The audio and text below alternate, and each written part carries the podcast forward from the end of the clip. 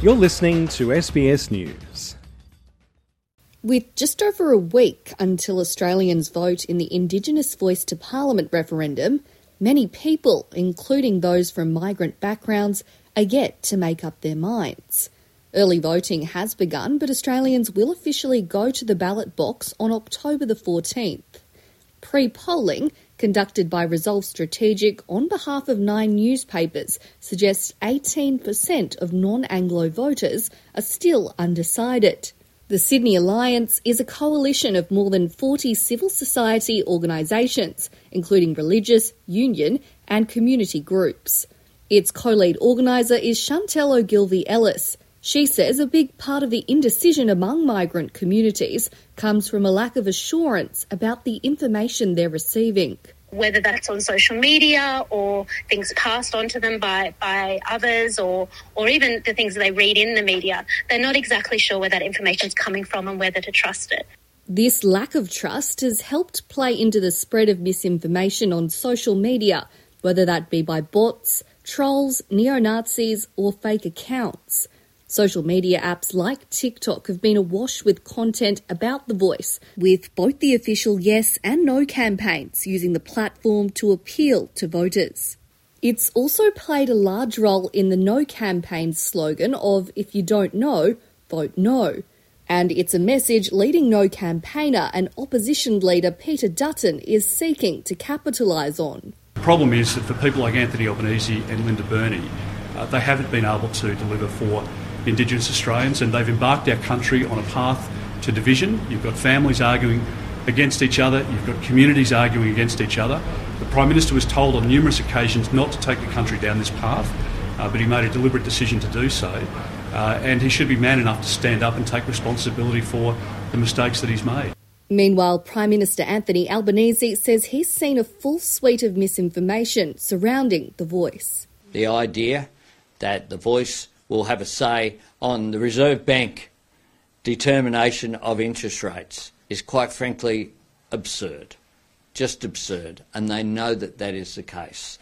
But there is worse information on question uh, in some social media as well uh, about uh, the, you know, world conspiracies of the United Nations will control all land in Australia. All land. You will lose private ownership of everyone's home, will go with a yes vote. It's just absurd. A recent poll by Essential Research found the no stance currently leads 49% to 43% for a yes vote, narrowing from a previous 51% no and 41% yes. Dr. Shireen Morris teaches constitutional law at Macquarie University and is a former Federal Labor Party candidate. She says it's important not to overcomplicate the issue.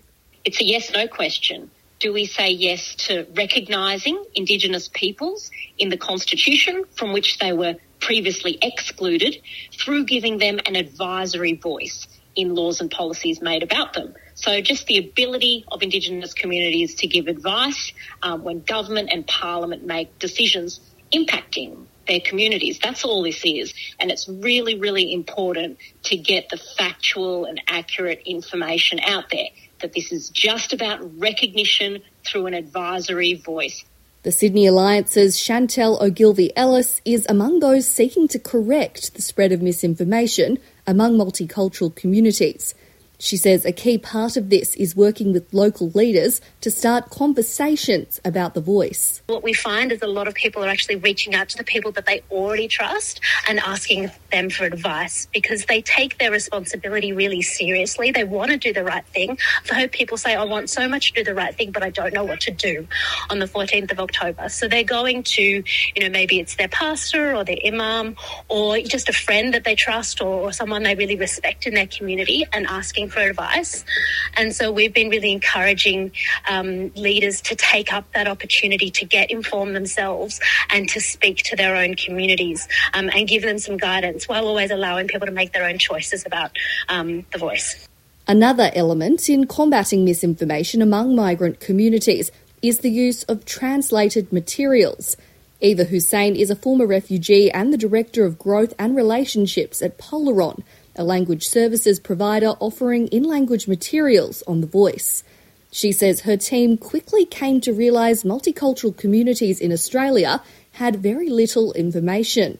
So, with uh, an organisation called Life Without Barriers, who have funded the project, we um, translated uh, a number of accessible resources, um, so that's videos, social media tiles, and fact sheets into 53 different languages. That included Auslan and Aboriginal languages as well. The English source text was developed in collaboration with Aboriginal communities. Keen to get the quality of the translations right, Ms. Hussein says their team had four translators working on each language group and more than 250 people working on the project altogether. She says their resources have since been read, listened to, and watched by thousands of people in multicultural communities. We wanted to make sure that these messages are quick to, to market, uh, whereas um, you know the official government translations are longer and um, we perhaps felt um, that people just don't have time to read long, you know, um, um, messages. So we went for short and sharp and accessible. While it's one thing to produce these materials, Ms. Hussein says it's a whole other undertaking to ensure these messages reach the right communities. We know that um, many um, communities that are new arrivals to Australia may have other uh, things on, you know, on their mind. So that includes, you know, working and living and bringing up kids. So we engage community leaders to record messages and we've trusted community leaders that were able to uh, explain to their uh, communities in their own language um, why it matters. Um, and look, at the end of the day, people have to make up um, their own minds. But I think having community leaders behind it and also organizations like um, Ethnic Communities Council of Victoria and FECCA, which is the Federation of um, Ethnic Communities um, of Australia, really helped um, because they disseminated these messages. More than 180 ethnic and cultural community organisations have signed a joint resolution supporting the Yes campaign. Among them is the Ethnic Communities Council of Victoria, who over the past three months has been engaging with multicultural communities about the referendum to share information in language. Mo Al-Khafaji is the Chief Executive Officer of the ECCV and says it's been well received. Whether it's members of the Chinese community, Greek, uh, Jewish, Muslim, or across the board, many members of our multicultural communities are engaging with the referendum having community ambassadors go out to multicultural communities and talking about re- the importance of recognition in partnership with First Nations people. So we've held community forums, we've shared information on our social media, and many organisations have translated information about the referendum in language. Jimmy Lee is the president of the Chinese Community Council of Australia's Victoria chapter. He says while there is plenty of information about the voice available in Chinese online, he's also noticed plenty of translated misinformation. We have been trying to uh, combat this kind of misinformation through forums and through uh, uh, discussions uh, in social media. Uh, we appeal to people, as you can see on, my, on our website. We appeal to people to read the referendum questions itself uh, uh, the three three points. Right? Uh, very simple question, um, and also to to read those views, opinions by by the, by the experts. Of course, we notice that some people don't read those; they, they just read those on social media. Um, so that's it, it has been fr- uh, frustrating, but we are doing our best. In these instances, Dr. Shireen Morris says it's important for communities to step up and take ownership of where they are getting their information from.